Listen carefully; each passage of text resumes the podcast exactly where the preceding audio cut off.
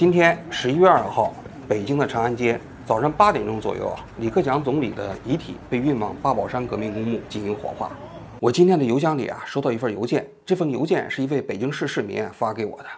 他说啊，原本想写一篇微信的公众号啊，但想了想还是没写啊。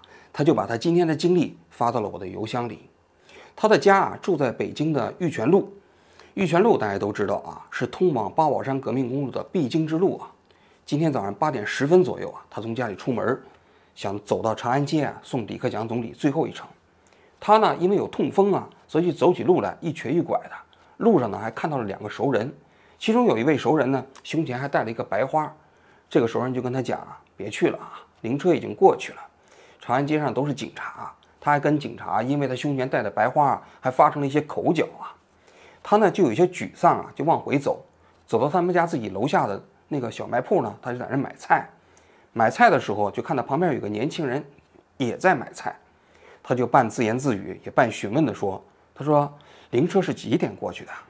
那个年轻人，头都没抬就说：“八点半。”他呢不太相信，因为从他们家出门啊，走到长安街要不了二十分钟。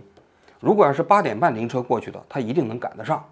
这个年轻人就掏出手机啊，看了一眼，说：“八点二十四。”原来啊，这个年轻人啊，用自己的手机拍摄到了这个李克强的灵车通过长安街的这个情景啊。他当时啊就有点奇怪，说：“今天长安街上都是警察呀，都在那维持秩序呢，你怎么能够拍到这个视频呢？”这个年轻人当时就跟他打了一个立正，他说：“啊，这个那些人还误以为他是政府的工作人员。今天的长安街啊，不仅有那种穿制服的警察。”还有很多那些不穿制服的便衣警察，所以他可能过去当过兵，他那个仪态啊、仪容啊，给人感觉像一个便衣警察，所以他拿起手机啊，就拍到了这段视频啊。他就想找这个年轻人要，这年轻人还不给他啊。但他今天给我发来的邮件里啊，除了这个文字以外，还真就有一段几十秒的视频。这个视频呢，就是李克强的灵车通过长安街的过程。后来在那个八宝山那个革命公墓的门口啊，一大早也有很多人在那等啊。一直目送李克李克强的这个灵车啊，进入到了八宝山革命公墓啊。在中共的葬礼体系中间，有一个非常独特的景观，因为从新华门呢，也包括中南海啊，到这个八宝山革命公墓啊，距离差不多也就是十华里，所以比较重要的党和国家领导人去世之后啊，都有一个程序，就是灵车要从新华门那儿出发，一直走到八宝山的革命公墓啊。所以呢，如果这个人生前的时候啊，特别受老百姓的爱戴啊，就有很多民众自发的就会来到长安街边上为这些党和国家的领导人送行。在中共的历史上，一共有五位党和国家领导人呢，曾经享受过十里相送的待遇啊。第一位就是周恩来，大家都知道，周恩来在跟老毛那个时代啊，做了几十年的总理啊，天天也是各种各样的宣传，很多普通的老百姓对周恩来的这种形象啊，确实是非常认可啊。所以周恩来在一九七六年去世的时候啊，有几十万北京市的民众啊，来到了长安街两侧啊，为周恩来送行。第二位就是胡耀邦，胡耀邦啊，在八九年去世的时候啊，很多人都觉得他冤，因为他当时八六年支持学生嘛，结果导致了辞职。所以胡耀邦去世的时候，也有十几万民众赶到了长安街沿线为胡耀邦送行。第三位就是邓小平。邓小平啊，虽然说他八九年的时候啊，这亲自下令开枪啊，去打那些学生啊，但他毕竟是改革开放的总设计师啊，大量的中国民众因为他的改革开放受益啊，所以邓小平后来去世的时候啊，也有很多民众自发的站在长安街沿线为他送行。第四位就是江泽民，江泽民去世之后啊，实际上他的灵车是从三零幺医院走到，呃八宝山革命公墓啊，这个距离就不是十里相送了啊，但也有很多。北京市的市民自发的来到马路边啊，替他送行啊。这第五位就是李克强。我今天看了一下李克强的灵车通过长安街的这个视频啊，虽然人数不是很多啊，但毕竟也形成了十里相送的情景啊。要知道，能够享受到这样一种哀荣啊，那作为中共呃历史上啊，那也是不多见的。你想，我刚才讲的一共就是五位啊。而且前面那四位啊，那都是中共历史上非常重要的人物啊。那李克强能够享受这样的一个待遇，那确确实实是不容易啊。而且这个待遇还不是谁可以随便给的，是老百姓自发给的。而且还有一个因素，就是大家都知道，今天的长安街上是三步一岗，五步一哨。大家都知道，政府不希望老百姓到长安街上去悼念嘛，所以事实上有很多人去，实际上是想去，没法去。我今天这个邮箱里还收到一个年轻人给我的投稿，他原本是计划今天是到天安门广场去参观，已经做了预约，现在进天安门广场要预约的啊。他是个大学生，但大家都知道，今天天安门广场不是要降半旗吗？结果呢？他今天的辅导员就给他打电话，因为他这个预约的信息就不知道怎么被查到了，说今天你不要去，你今天去的话，你可能会有后果，所以这个大学生就吓得不敢去了啊。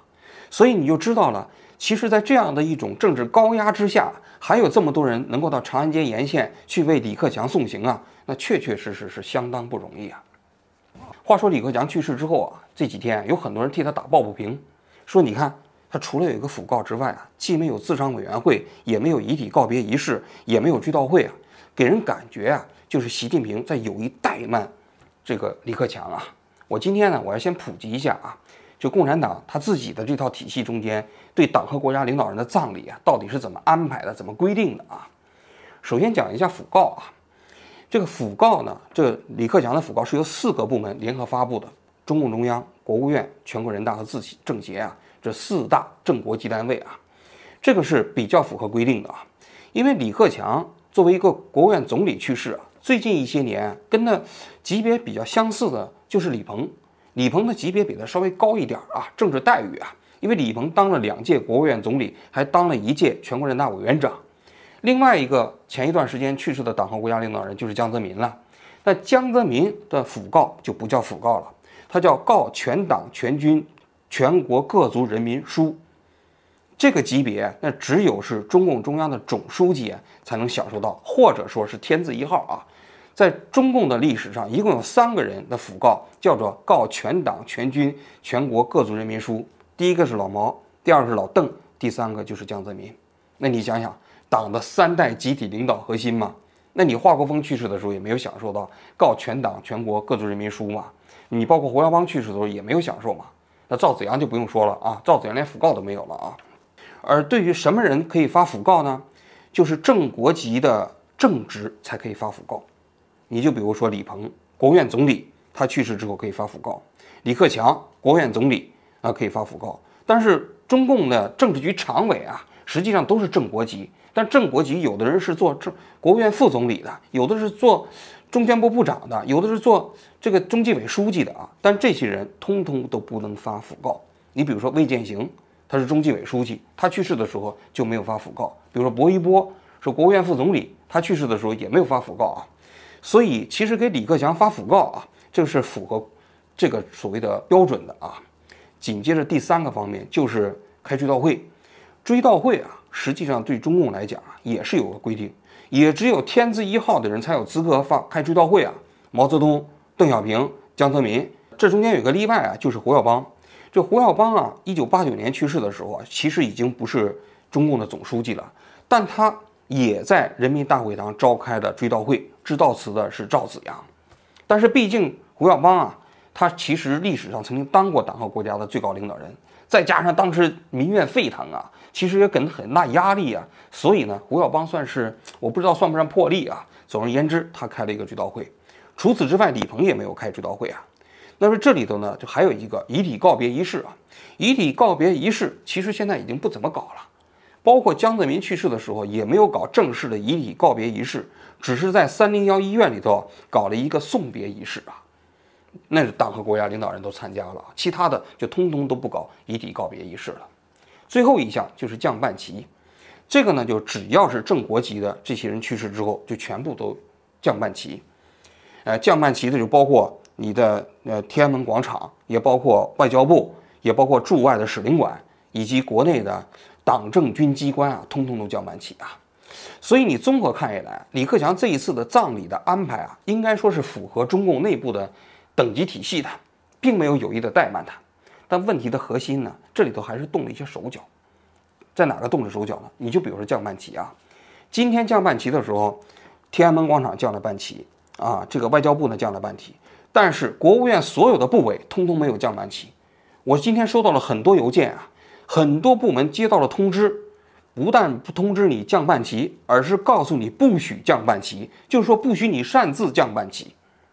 按道理来讲，今天实际上降半旗的时候，应该是全国各地党政机关通通都降半旗。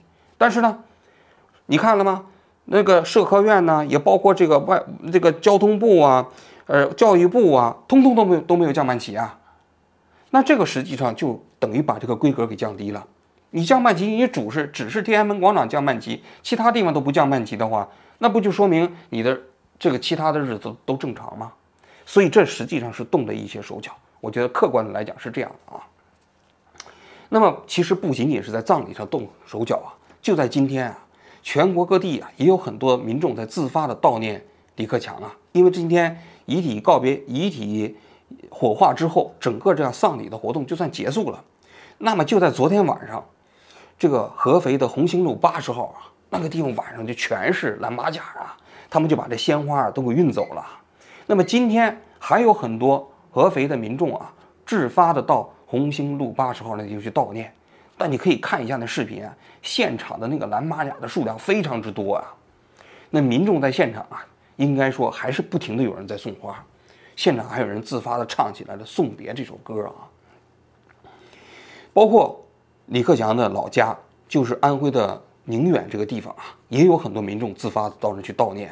但是你可以看一下昨天的那个画面中间，那现场是一片花海啊，给人感觉那花已经都把整个那个房子给包围起来了啊，给给人感觉把整个这个宁远县一个县城的花都买光了。但是今天的时候，这花都清全都清走了。但是今天还是有一些民众啊，自发的到到到这悼念。是与此同时啊。全国各地的许多单位都接到了通知，今天要取消一些聚集性的活动，就是这些活动啊都不不能搞了，因为防止大家聚集在一起啊搞活动。就同时有些学校就规定了，你这孩子如果要想悼念，你弄的白花你别带到学校来。包括像北大，大家都知道，北大我这两天一直在讲吗？其实就在今天的时候啊，北大的人看我发了邮件说，他说二十七号这一天，也就是李克强当天去世的时候，北大就接到了通知，就不许自己搞任何的悼念活动，必须完全听中央的。所以北大这几天你看一看到静悄悄啊，这个指令是下到了各个部门呢。但这个给我发来邮件的这位北大的同事说啊，他说其实有个别院系的人由于跟接待过李克强，对李克强还比较有感情。他们自己的院系啊，也默许学生搞过一些吊唁。而北大的校门口，今天的视频你可以看到了吗？就有保安和警察站在门口。而北大的蔡元培的那个雕像旁边，今天有全天的都保安在那值守，而旁边全是摄像头啊。那就是说，谁要去到那吊唁去啊？其实也是一览无遗呀。接下来我们也聊一下啊，中共为什么要对普通老百姓？对自己的国务院总理李克强的悼念活动要严加防范呢？这不太好理解呀，也挺奇怪的啊。按道理来讲，普通老百姓对中共自己的国务院总理的认可，那说明你，你共产党的政策，你共产党的这样的一个执政地位获得了老百姓的认可嘛？这是好事儿嘛？那你为什么现在要防止老百姓对李克强的悼念呢？现在搞得全国各地草木皆兵啊！我今天还收到了很多邮件呢，有些人说他们当地现在连菊花都不让买了，买菊花需要到公安机关报备，你要说明自己的理由，如果没有正当理由，嗯，你就不能买。包括现在的快递都不给你送菊花了，这不是草木皆兵吗？这给人感觉这不太像是中国的国务院总理去世了，给人感觉好像是日本的首相去世了啊！这种防范的这种水平啊，说到这儿我还想补一个细节啊。中国现在今天全国那么多单位没有降半旗，但是日本驻华使馆人家降了半旗，悼念李克强总理啊。咱们说回来这个问题啊，就为什么中共要对李克强这总理要防范到这种程度呢？这个我前几天啊其实讲过一个理由，就是共产党啊怕这老百姓借着悼念李克强的时候搞事情，因为当年那老百姓悼念周恩来的时候啊，就搞成了四五天安门运动。悼念胡耀邦的时候，就搞成了八九六四，所以他们对这老百姓聚集在一起的这种行为啊是非常警惕。但是我今天还想讲另外一个理由啊，就是在中共的体系下，这个当最高权力所有者跟这种民心之间形成了这种位差，这是不能接受的。因为在中共的这种话语体系中间，只有谁才配得上让普通老百姓对他无限的热爱呢？就只有一个人，就是最高的权力所有者。除此之外，在这个党内啊，其他人都没有资格获得普通老百姓对他的无限的爱戴啊。而且对于其他人来说，你获得的爱戴的程度越高，说明这最高所有者啊，其实越不配拥有这个权利。因为这个最高所有者在获得权利的时候啊，当然了，我说过啊，他实际上是论述出来的，他并不是通过选票选出来的。但他论述怎么论述的呢？他论述的是说，他说其实我也不太想干了。我干了两届之后啊，全国人民啊，这个其实对我这个能力也太认可了，就非得想让我接着干，所以我没办法啊，我还得继续干，我一直干到死。其实我也不太想干到死，但是实在是人民群众对我太认可了，我勉为其难。这是他的论述逻辑嘛？所以他的论述的基础是什么？就是最高的权力还是来源于民众对他的认可。所以当民众如果要是他认可表现的不是对着他，而是对着别人的时候，那他的政权合法性也就受到了威胁。所以这是万万不能容忍的。所以我过去曾经说过啊，就是专制的所有者不是怕失去民心，因为他知道他从来没有拥有过民心，但他怕他不不得人心的状态被呈现出来、被传播出来。所以一旦要是传播出来的话，就必须要把它想办法把它控制起来。这是第一点。第二点。我们知道，中共的这套权力体系啊，它是靠暴力来维系的，是靠这个无产阶级革命专政来统治的。谁要是不服，他收拾你嘛。他并不是靠老百姓的选票来维系的。那么，这种所谓的民心啊，对他来说有意义吗？对这个社会有意义吗？我个人觉得还是有意义的，因为一个政权要想长久的维系啊，它不必须要靠民心对他的认可。如果你要不是有民心对他的认可的话，你这种统治是必须建立在一个极其高压的基础之上。你就比如说朝鲜的金三胖，他们的金氏王朝也搞了七八十年了，但他完全是靠高压。但这种高压带来一个问题啊，这个社会但凡有一天遇到一点火星，这个制度、这个国家、这个体制就会一夜之间瓦解。大家可以看一下前苏联，一夜之间就不存在了；那东德一夜之间柏林墙就倒了，东德这个国家就没有了。为什么？就是因为他整个统治啊，都是建立在恐惧之上，老百姓内心是没有人对他们认可的，所以只要有那么一个机会，一夜之间，这看起来非常强大的这个社会统治啊，就瞬间就不存在了。所以啊，我个人觉得，对于一个社会制度来说，尽管它这个体系中间是靠暴力来维系的，是靠高压来统治的，但这个民心所向依然有其价值。我过去一直认为啊。中共这个政权是在所有的社会主义国家里最有可能通过宁静革命来完成社会转型的，因为中国这个国这个社会主义国家跟别的国家不太一样啊，它在改革开放之后啊，它至少在经济领域内啊，还是让普通老百姓获得了好处，同时它其实在政治领域内过去也在做着一些缓慢的向普世价值靠近的这样的一种改革，所以。境内的很多老百姓对中共的这些领导人也有一些认可，就在于此啊。假如说这种趋势继续往前走，他通过宁静革命的方式啊，来获得社会转型，不是没有可能。